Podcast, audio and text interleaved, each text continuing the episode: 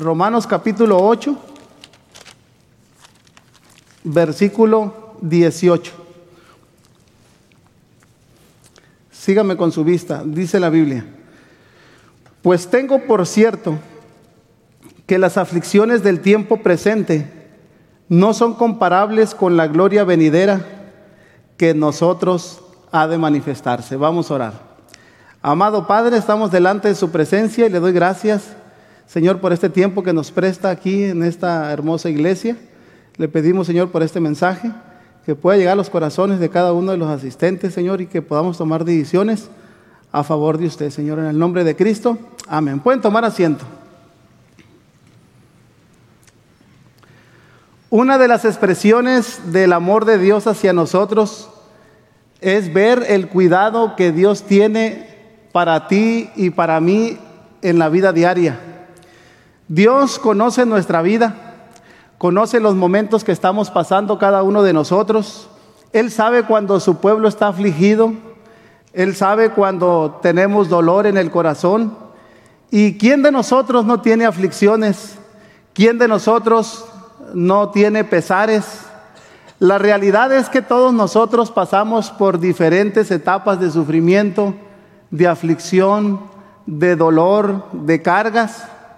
Pero la Biblia dice que en su amor Dios tiene cuidado de nosotros, aunque a veces parezca que somos ajenos o Dios es ajeno a nuestros pesares, a nuestras luchas, constantes que tenemos. Pero la, Biblia dice que el amor de Dios es diario para cada uno de nosotros. La Biblia dice que cuando Dios este, creó al hombre, nos dotó con la capacidad de decidir. Nos dio la libertad de reflexionar, nos dio la libertad, podemos pensar, tenemos nosotros semejanza a Él. Y la Biblia dice cuando Dios creó al hombre, lo puso en un lugar muy hermoso que se le conoce como el huerto o como el Edén de Dios.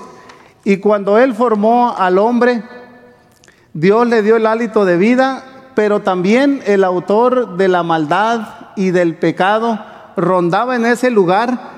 Pero Dios le dio una advertencia al hombre en el uso de su libertad. Aunque Dios nos dio libertad a nosotros, la Biblia dice que Dios le dijo al hombre, mas del árbol de la ciencia del bien y del mal no comerás. O sea, al mismo tiempo que Dios nos da libertades a nosotros para hacer y decidir, al mismo tiempo Dios dejó las instrucciones para qué hacer o qué no hacer y que nuestras decisiones fueran buenas. Ese es el mismo principio que prevalece para nosotros.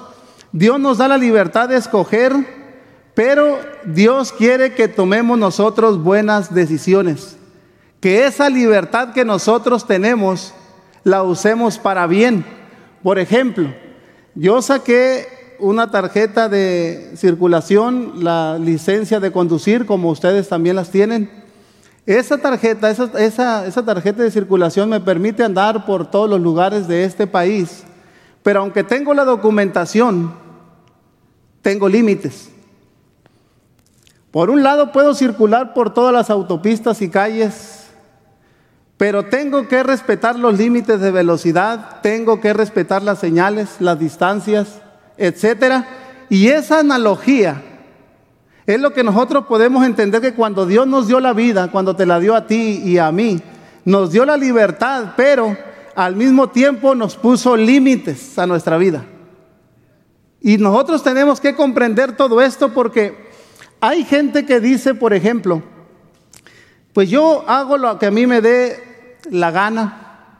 Y si es cierto, tú puedes hacer lo que tú pienses y lo que tú decidas, pero si transgredes los límites establecidos por Dios y te vas, por ejemplo, a las mujeres, o te vas al alcohol, o te vas a las drogas, o te vas por el camino malo, eso lleva consecuencias implícitas. Eso es lo mismo principio cuando Dios creó a Adán y a Eva. Le dijo, tú ahí estás, puedes decidir, pero excepto puedes comer de aquel árbol. Y estableció límites. Entonces, cuando ellos desobedecieron, Ellos murieron primero espiritualmente y luego vemos que murieron físicamente. Y desde entonces, desde el inicio, vemos en el libro de Génesis que las consecuencias de las malas decisiones han traído dolor a las personas. Por ejemplo, ¿tú recuerdas malas decisiones que tú has tenido, que te han traído aflicción por esa mala decisión? Que te ha traído un pesar, que dijiste tú, la regué por esta mala decisión. Y esas malas decisiones muchas veces traen sufrimiento a nuestra vida. Y podemos vivir por años con consecuencias de nuestras malas decisiones. Ahora, las malas decisiones que uno toma no solamente trae consecuencias para uno mismo, sino también para lo que nos rodean. Por ejemplo, si yo tomo una mala decisión, para mi familia también le afecta. Si yo como pastor tomo una mala decisión para la iglesia, le afecta a los miembros de la iglesia y nos afecta a todos. Sin embargo, a pesar de nuestras malas decisiones y a pesar de que algunos todavía siguen sufriendo ciertas consecuencias, aún así Dios no ha sido indiferente contigo y no ha sido indiferente conmigo. Hay aflicciones y dolores y pesares que son naturales en la voluntad, pero hay otros dolores y hay otros sufrimientos que vienen por malas decisiones. Y aunque estamos sufriendo muchas veces cierto tipo de aflicciones, Dios sigue mostrándonos su amor, Dios sigue teniendo cuidado de nosotros y Dios sigue tratando de corregir nuestra vida. Ahora, amados hermanos, primeramente quiero que veamos cómo Dios nos mostró su amor y nos sigue mostrando su amor. Abra por favor su, Biblia en, en Juan 3:16.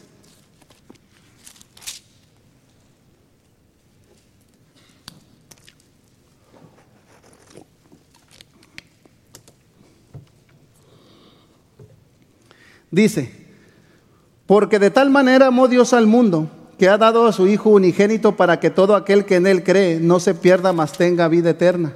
Porque no envió Dios a su Hijo al mundo para condenar al mundo, sino para que el mundo sea salvo por él.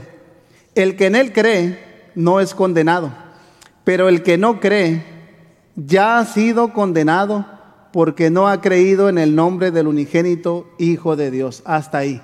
Aquí nosotros con esta lectura podemos ver que no le somos indiferentes a Dios en su amor. Aquí nos proveyó para la muerte espiritual, nos proveyó para la salvación. En estos textos la Biblia enseña que de parte de Dios hay un interés que no te pierdas. Aquí dice que Dios envió a su Hijo para que el mundo sea salvo por él. Y dice que el que en él cree no es condenado, pero el que no cree ya ha sido condenado.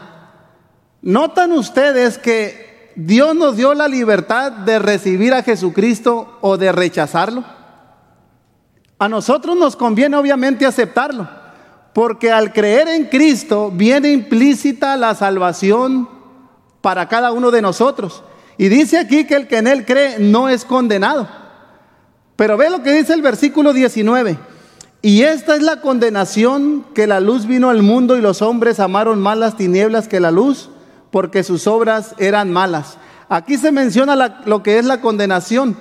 Dice que la condenación es que la luz vino a este mundo y las personas amaron más las, las tinieblas que la luz porque sus obras eran malas.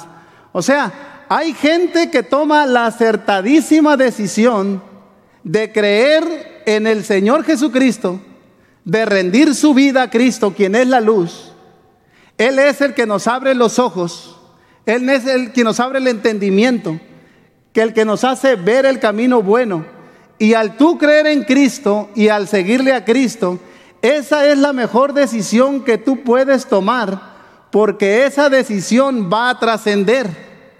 Pero también va a haber personas quizás que tú vas a conocer que van a rechazar a Jesús porque simple y sencillamente quizás quieren hacer los que pues se le da la gana. Y dicen, bueno, yo no quiero saber de Dios, no me interesa, yo hago lo que quiero y si es cierto, pueden hacer lo que ellos quieran, pero un día se van a dar cuenta de la pésima decisión de rechazar a Jesús. ¿Por qué? Porque en estos textos que leímos dice la Biblia que rechazar a Jesús es rechazar el camino a la salvación. Rechazar a Jesús es rechazar la luz. Rechazar a Jesús es rechazar sus instrucciones, los límites, para que nosotros podamos ser bendecidos.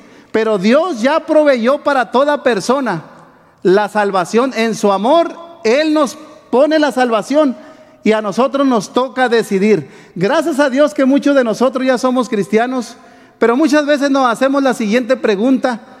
¿Y por qué seguimos sufriendo nosotros los cristianos si ya ahora somos cristianos?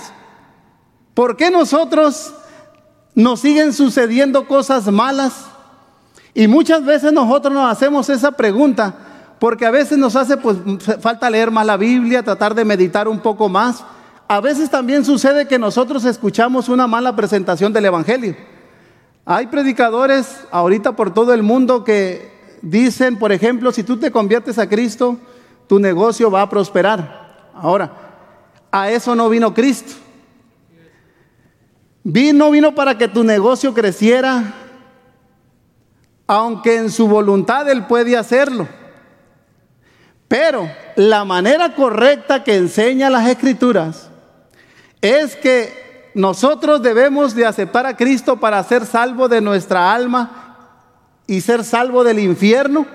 Y una vez que tú te conviertas a Cristo y te rindas a Él y te metas más con Él y aprendas más de Él y camines con Él, él quiera bendecirte en muchas maneras en tu vida.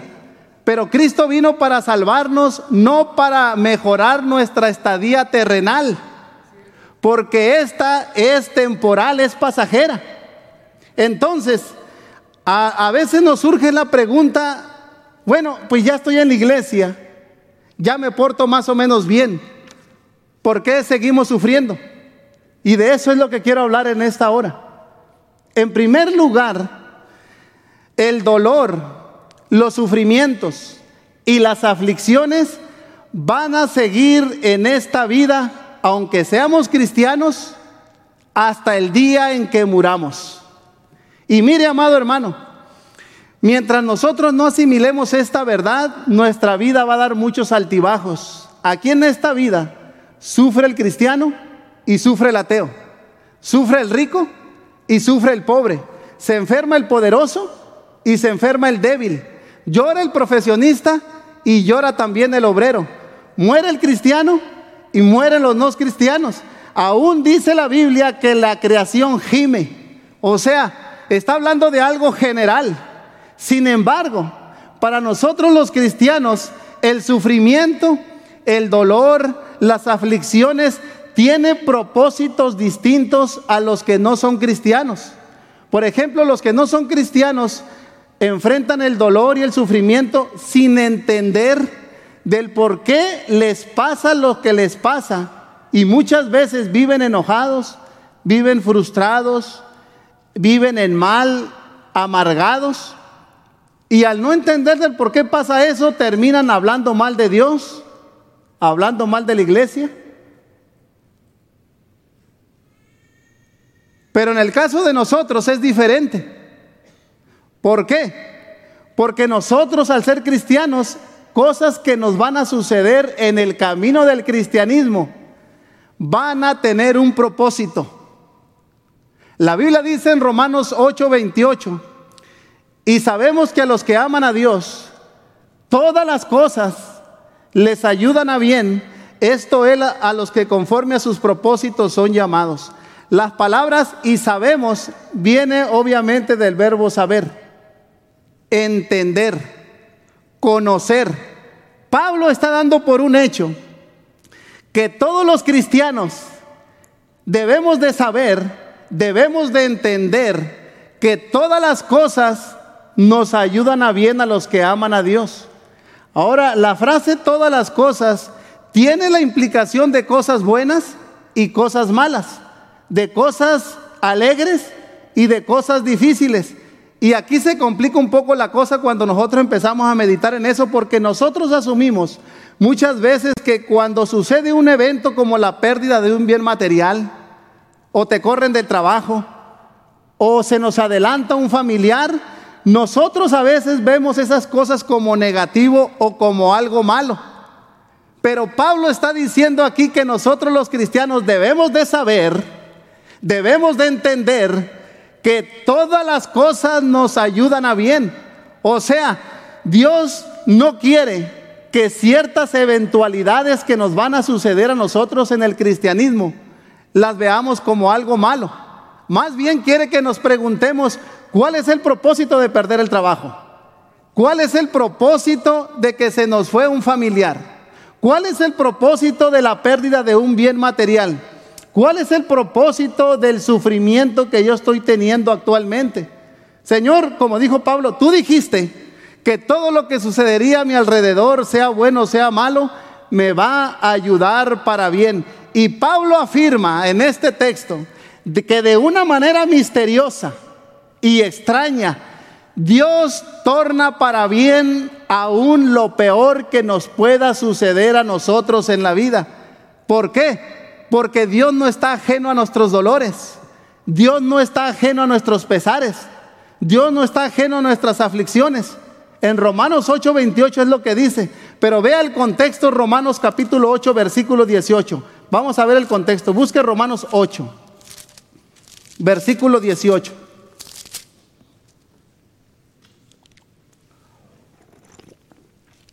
Dice, pues tengo por cierto que las aflicciones del tiempo presente no son comparables con la gloria venidera que nosotros ha de manifestarse. Hasta ahí.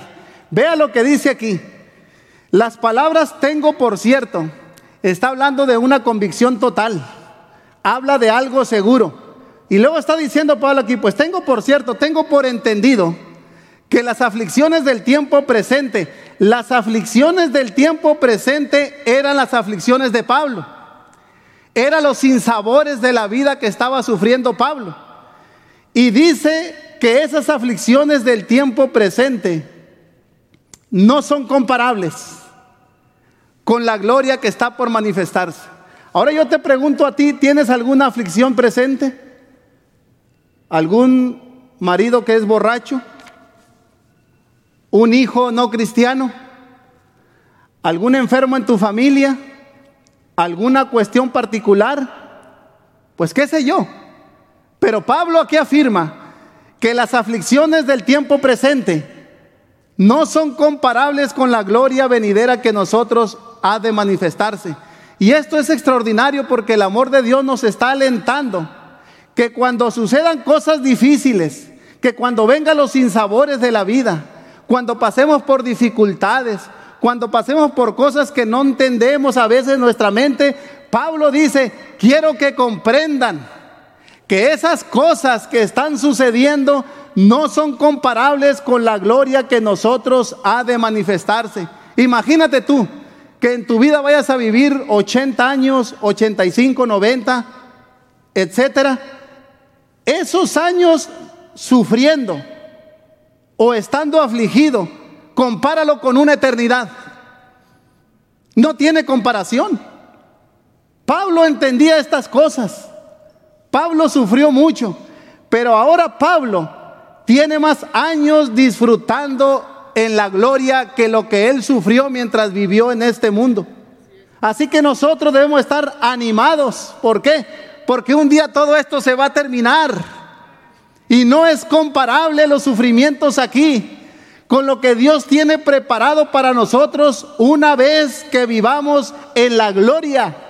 Esa es la promesa para nosotros. El apóstol Pedro también habla de lo mismo. Primera de Pedro capítulo 5, busque por favor. Primera de Pedro capítulo 5, versículo 10. Dice, mas el Dios de toda gracia, que nos llamó a su gloria eterna en Jesucristo, después que hayáis padecido un poco de tiempo, Él mismo os perfeccione, afirme, fortalezca y establezca. Hasta ahí. Pedro menciona que Dios nos llamó a nosotros para su gloria eterna en Jesucristo. Y Él dice, después que hayáis padecido un poco de tiempo, Las palabras después que hayáis padecido un poco de tiempo se refiere a la vida terrenal.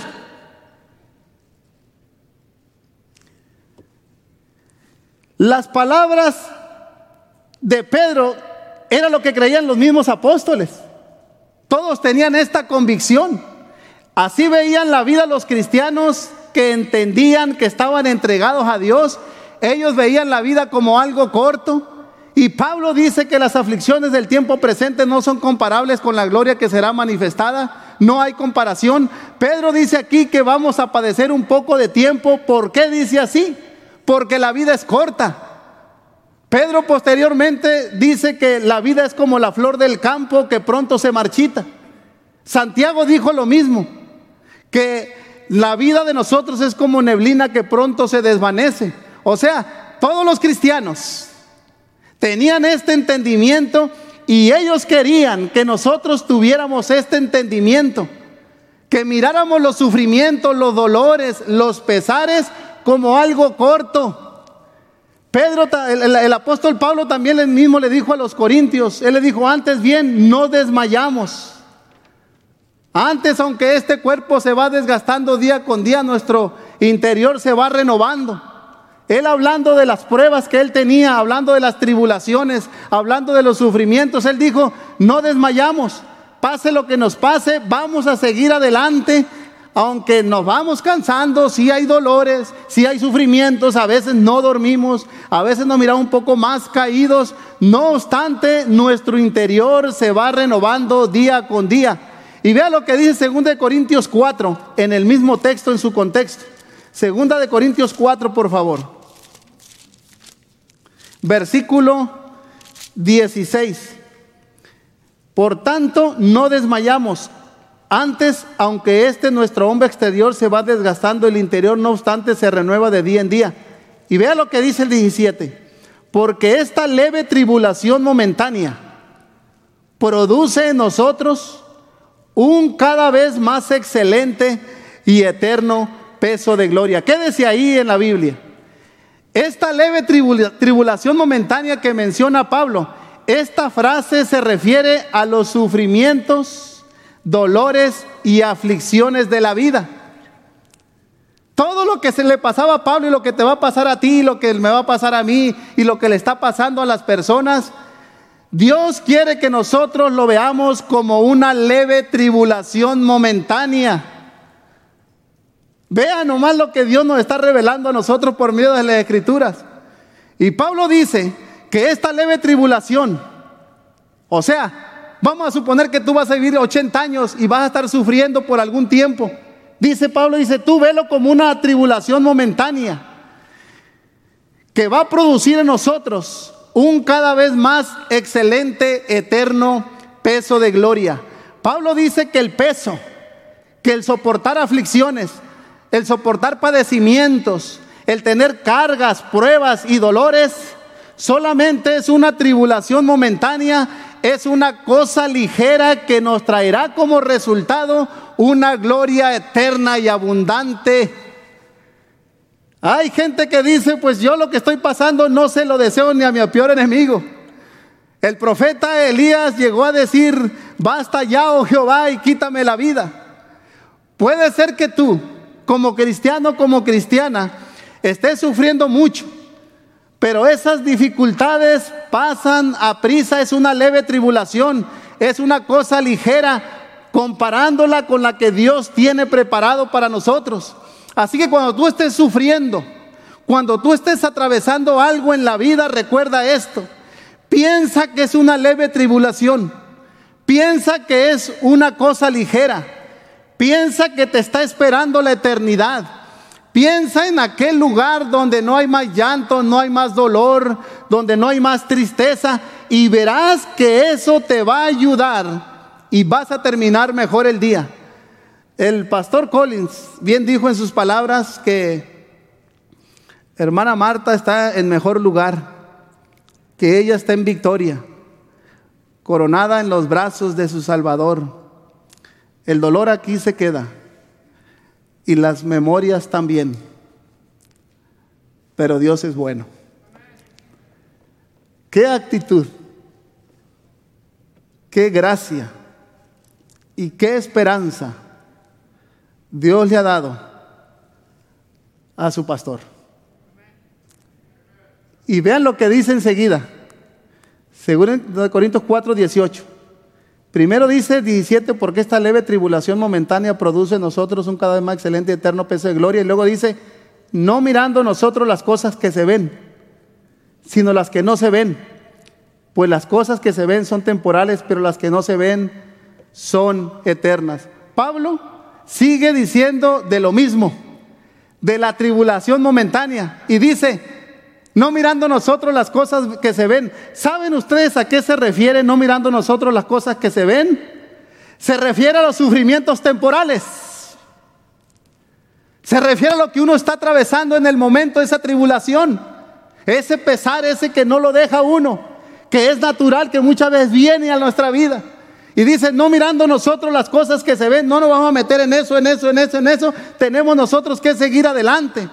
En su contexto, al decir esto, Pablo está hablando de las tribulaciones. Y él dice, no miren los sufrimientos que están pasando. Vean las cosas que no se ven, las cosas eternas que nos están esperando. Así que tú no estés desanimado o desanimada por lo que está atravesando estos momentos. Ya no mires esas cosas. Acuérdate que es una leve tribulación y vas a empezar a recibir el consuelo de Dios. Yo lo he experimentado en estos años, algunas cosas, uno tiene sus propias aflicciones. Si usted no lo sabía, el ministerio pastoral está catalogado dentro de las cuatro profesiones más desgastantes que un ser humano puede ejercer. El pastor Chapel y el pastor Colin tienen mucha carga, mucha responsabilidad, pero a la vez muchas aflicciones. Nosotros también lloramos, también sufrimos, también nos desgastamos, nos desanimamos. Pero yo he descubierto que cuando uno está allí cansado en la oficina, agotado, afligido, a veces incomprendido y a veces desanimado, digo pues, esto es temporal. ¿Qué tanto puede durar esto? Y algo pasa que Dios me consuela haciéndome ver que en mis aflicciones y en mis dolores Dios tiene cuidado de mí. Dios tiene cuidado de su pastor. Dios tiene cuidado de nosotros. Él en su amor permite aflicciones en nosotros porque esas aflicciones, uno vaya antes de llegar al cielo, vamos a agarrar un peso eterno de gloria. Con muchas pruebas y tribulaciones es parte del plan de la vida del cristiano. Y por eso Pedro habla de esto. Primero de Pedro capítulo 5, otra vez vamos a volver ahí. Versículo 10. Dice, mas el Dios de toda gracia, que nos llamó a su gloria eterna en Jesucristo, después que hayáis padecido un poco de tiempo, Él mismo, ¿qué dice ahí? Os perfeccione. ¿Qué significa perfeccionar aquí? Esta palabra significa como reparar algo, como ajustar algo, como arreglar algo, como cuando alguien se fractura un brazo o un tobillo y va con el doctor y lo arregla. En este caso es arreglar nuestra vida. Es arreglar nuestros pensamientos, ordenarlos, ayudarnos para seguir adelante y hacernos más aptos para la vida cristiana. Y la idea de Pedro aquí es esta. Pedro está diciendo que después que hayáis padecido, después que hayáis sufrido, después que hayáis tenido de repente esos desajustes, en esas fracturas, en esos pesares, el Señor nos va arreglando. Dios está usando eso para bien. No lo está usando para mal. Si tú dices, por ejemplo, bueno, hay personas allá en los mochis y yo imagino aquí también, que dicen, pues pastor, pues yo soy de mecha corta. Y a mí que no me diga nada porque yo me prendo. Y, y como quieras, ¿verdad? Y a veces decimos así. Y no te pueden pitar. Y qué feo es ser así. Y luego decimos, no, que pastor es que Dios me hizo así. No, Dios no nos hizo así. La Biblia dice en Eclesiastés que Dios hizo al hombre recto, pero ellos buscaron muchas perversiones. Nosotros muchas veces nos desviamos, hacemos cosas que no son, actitudes que no van, formas que no son, y agarramos monte. Y nosotros, al fallarle a Dios, eso es lo que el Señor empieza a arreglar en nosotros. Dios en su amor va a permitir, puede ser en tu vida, en nuestra vida, aflicciones que nos van a venir a nosotros para perfeccionarnos. Y Pedro dice, después de que hayáis padecido un poco de tiempo, el mismo os perfeccione. Cuando estamos padeciendo, muchas veces Dios quiere perfeccionarnos. Dios usa eso para nuestro propio bien y Dios quiere perfeccionar nuestro carácter, nuestras maneras, nuestras formas, que muchas veces como cristianos no es parte de la vida cristiana. Ahora en el momento que tú estés atravesando algo difícil, tú y yo tenemos que tomar eso que nos pasa con humildad. Y tú le vas a decir a Dios, Señor, estoy sufriendo. Me está doliendo esto que me pasa pero yo sé que estás trabajando en mí. Algo quieres perfeccionar en mí. Y cuando tú y yo tomamos con humildad las aflicciones y no le reclamamos a Dios, Dios nos da las fuerzas para sobrellevar esos padecimientos y nos va a ir perfeccionando poco a poco para la vida cristiana. Y menciono esto porque en los hermanos y en las hermanas. Hay personas que no entendiendo esto amenazan a Dios. Y si no me contestas la oración, pues ya no vengo a la iglesia. Y, no te doy ni un peso si no se me soluciona pues esto o aquello. Y hermanos, eso es de niños cuando tratamos de chantajear a Dios. La Biblia dice que el mismo Dios de toda gracia que nos llamó a su gloria eterna en Jesucristo, después que hayáis padecido un poco de tiempo, Él mismo os perfeccione. Y luego dice, afirme. ¿Afirmar qué? Afirmarnos en nuestra vida cristiana. Entonces el sufrimiento y el dolor en el corazón nos afirman. Si entendemos que estas cosas nos ayudan a bien, Dos cosas nosotros podemos hacer cuando nosotros estamos atravesando por algo que no nos gusta, por alguna aflicción, por algún pesar. O te vas al suelo y te alejas de Dios, o te dejas transformar tu carácter y aguantas y te afirmas en la fe. De eso está hablando Pedro aquí. Él quiere que nosotros tengamos una actitud de humildad para que Dios pueda hacer algo de nosotros y empiece a afirmarnos. La verdad, amados hermanos, yo estoy bien sorprendido con el testimonio del pastor Collins. Nada lo hace retroceder. Un mensaje en la mañana bien preparado. Toda la semana estuve yo con él algunos días estudiando en la mañana a las 6 de la mañana fui a su oficina y estudiando y estudiando y preparando y haciendo ajuste y haciendo arreglo. Y qué bonito mensaje en la mañana. Ya si no entendemos, pues ya, ya somos cabeza hueca, digo yo. Porque está fácil de entender esto. ¿O no es cierto, hermanos? ¿Verdad que sí? Es claro. De, eso yo estoy sorprendido porque acaba de partir su esposa y sigue comportándose bien maduro y firme en su dedicación a Dios. Y luego me dice el pastor, dice, y ya estoy listo para, ya este domingo inicio sea hoy, y para seguir predicando las semanas. increíble, porque no está fácil el ministerio de la predicación de la palabra de Dios. Hay que dedicarle horas de estudio.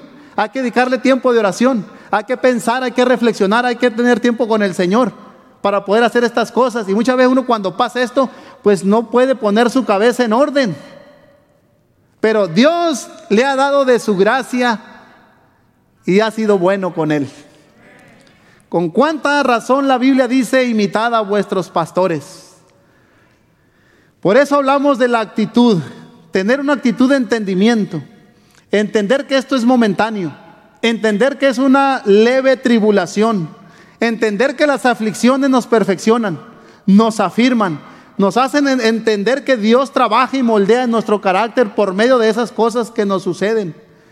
Amado hermano, no te quedes a media, el pueblo de Israel se quedó a media. Ellos iban ahí, sufrieron aflicciones en el desierto, pruebas, dificultades, y como Moisés, ah, ya no queremos, y queremos volvernos atrás. ¿Y cómo que nos vamos a volver atrás si vamos a la tierra prometida? Y dice la Biblia que el Señor se enojó, que diez veces estuvieron tercos y tercos, dice, y esa generación se quedó en el desierto, se quedó a medias. Tú no te quedes a medias. Cuando a ti te sucedan cosas, Señor, no sé por qué me pasa esto. Me duele. Lloras en la noche. Pero tú con una actitud de humildad, acepta eso que te pasa y Dios va a usar eso para perfeccionarte y para afirmarte en la vida cristiana. Esto es lo que dicen las escrituras. Ahora, otra vez, 1 Pedro 5:10, mas el Dios de toda gracia que nos llamó a su gloria eterna en Jesucristo, después que hayas padecido un poco de tiempo, el mismo perfeccione, afirme, ¿y qué dice? Fortalezca. ¿Ven que no es lo mismo sufrir con Cristo que sin Cristo? Con Cristo cuando nosotros sufrimos, Dios nos fortalece cada día más. Dios nos hace, nos da fuerzas y nos hace más aptos para la vida cristiana nos hace más aptos para cualquier cosa que nosotros podamos enfrentar. El que no tiene a Cristo, por cualquier cosa se derrumba, desmaya, habla mal de Dios, mal de la iglesia y de todas maneras sigue sufriendo. Así que usted continúe perseverando en Cristo.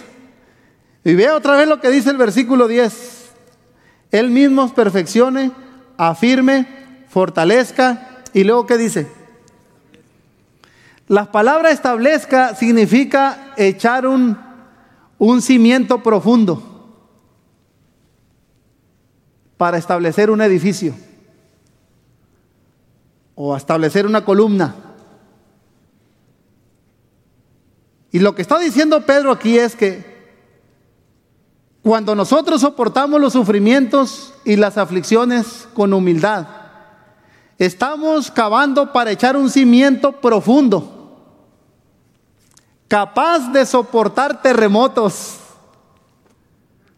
Muchas veces Dios nos está preparando porque van a venir otras cosas. Y eso que está usando Dios muchas veces le duele a uno, pero nos está madurando, nos está perfeccionando, nos está afirmando y luego dice, nos está echando como un cimiento fuerte, donde venga lo que venga, se mantiene siguiendo a Dios. Eso es lo que está diciendo Pedro aquí, que nosotros debemos de aceptar las cosas que nos suceden. ¿Sabe usted que Pablo dijo lo mismo cuando él hablaba de sus aflicciones? Busca 2 Corintios capítulo 4. 2 Corintios capítulo 4, versículo 8. Vea lo que dice. Que estamos atribulados en todo, mas no angustiados, en apuros, mas no desesperados, perseguidos, mas no desamparados, derribados, pero no destruidos, llevando en el cuerpo siempre por todas partes la muerte de Jesús, para que también la vida de Jesús se manifieste en nuestros cuerpos. Vea lo que dice Pablo. Pablo dice, tenemos preocupaciones, pero no vamos a perder la calma. La gente nos persigue, pero Dios no nos abandona. Muchas veces nos hacen caer, pero no nos destruyen. Estamos atribulados en todo, estamos en apuros, andamos y no sabemos qué hacer, pero seguimos confiando en Dios, está diciendo Pablo. Este es otro nivel. ¿Cómo llegó Pablo a allí? La Biblia dice que a través de muchas pruebas, aflicciones y tribulaciones. Entonces Pablo, todo eso que estuvo sufriendo, él entendió que todo eso era una leve tribulación, entendió que todo eso era pasajero. Y que él podía hacer cualquier cosa en el ministerio, pase lo que le pase, sufrió hambre, desnudez en el mar, lo golpearon, lo dejaron como muerto, lo apedrearon, lo persiguieron, le dijeron, lo acusaron, etcétera, etcétera. Y eso lo formó a él. Para darnos ejemplo a nosotros. Para que no estemos, ay, ahí me pasó esto, vámonos de la iglesia. ¿Cómo que vámonos de la iglesia?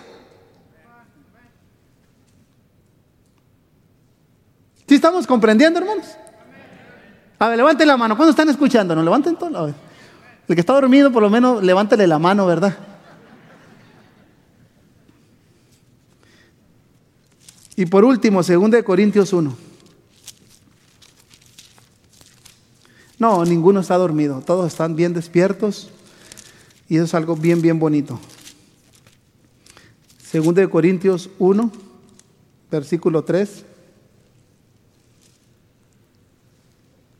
Dice, bendito sea el Dios y Padre de nuestro Señor Jesucristo, Padre de misericordias y Dios de toda consolación, el cual nos consuela en todas nuestras tribulaciones, para que podamos también nosotros consolar a los que están en cualquier tribulación, por medio de la consolación con que nosotros somos consolados por Dios. Hasta ahí. Aquí dice que Dios es Padre de misericordias y Dios de toda consolación. Eso significa que no hay ninguna aflicción, dolor o pesar que nosotros pasemos que Dios no pueda consolar. Quizás tú estás pasando algo muy fuerte y quizás puedes decir que nadie te entiende y te creo. Pero quiero recordarte que Dios sí te entiende. Y Dios es Dios de toda consolación. Si alguien sufrió, fue Jesús y fue por el pago de nuestros pecados. Cuando dice aquí la Biblia que Dios nos consuela en todas nuestras tribulaciones, está hablando que Dios nos consuela en la muerte de nuestros hijos, Dios te consuela en tus enfermedades. Dios te consuela en tu viudez. Dios te consuela en tus decepciones. Y Dios te consuela aún en tus propios pecados. ¿Y para qué te consuela Dios? Vea lo que dice el versículo 4, según de Corintios 1, 4. Él nos consuela en todas nuestras tribulaciones, para que podamos también nosotros consolar a los que están en cualquier tribulación por medio de la consolación con que nosotros somos consolados por Dios. Dios nos permite pasar por tribulaciones, pesares y dolores, porque Dios quiere que tú pruebes el consuelo de Él, que aprendas lo que es ser consolado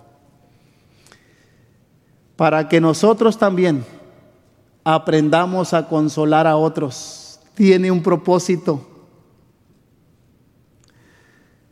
Dios no te quiere ver inhabilitado en el dolor ni en la aflicción. En una familia el hijo menor contaba el sufrimiento de su madre y él decía lo siguiente, recuerdo a mi madre cuando perdió a mi hermano mayor. Mi hermano murió en una muerte trágica. Ella sufrió mucho, pero en ese sufrimiento ella hizo algo que al principio no entendía, dijo. Ese sufrimiento fue usado por Dios para darle palabras de gracia y fortaleza a las madres cuando a ellas se le moría un hijo.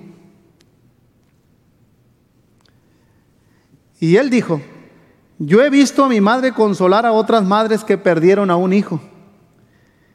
Y agregó, yo veía que las personas de la iglesia, cuando perdían a un familiar, mi madre iba y las abrazaba y las, y las aconsejaba y las consolaba.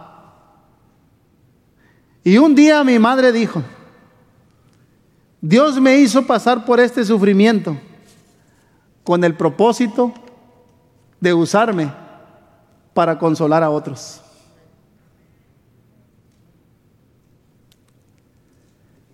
¿Qué significa?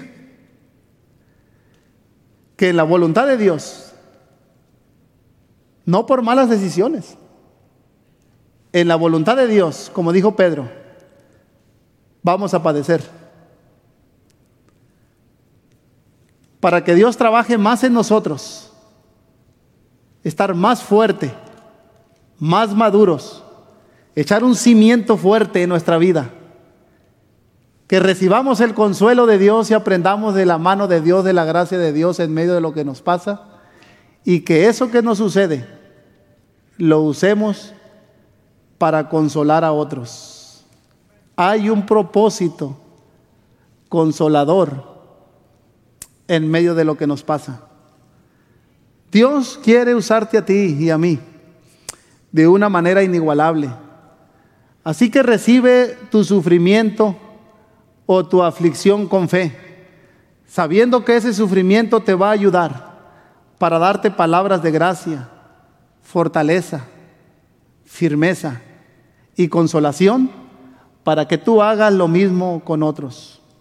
El que tú sufras mucho, el que te pasen cosas difíciles, el que experimentes pesares, no es pecado y no es que Dios esté en contra de nosotros. Al contrario, Aquí vamos a sufrir muchas pruebas y muchas tribulaciones, pero Dios va a usar eso para formar carácter en ti, para formar carácter en mí, para hacernos más entendidos y más entendidas, para afirmarnos más y para que nosotros usemos eso y consolar a otros en sus tribulaciones. Aprende de los sufrimientos, aprende de las tribulaciones Y aunque sea por malas decisiones y tú estás sufriendo, todavía eres una oveja del Señor. Y Dios tiene cuidado de ti. Dios tiene una añadidura de su amor en medio de nuestras aflicciones. Dios no ha terminado contigo.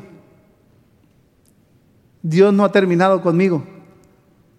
No sabemos lo que nos va a suceder el día de mañana.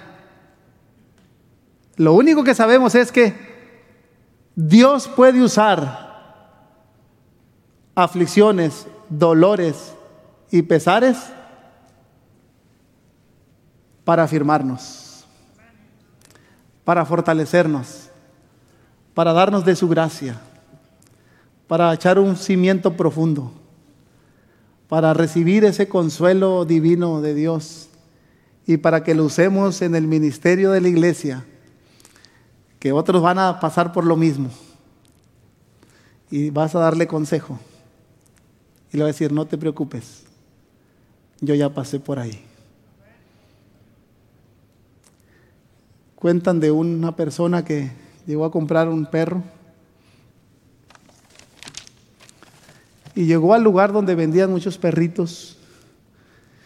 Y él dijo, quiero comprar un perro y le mostraron todos los perros, pero por ahí había un perro que se hacía a la orilla, como que no se sentía, se sentía mal. Y le dice él al dueño que tiene ese perro.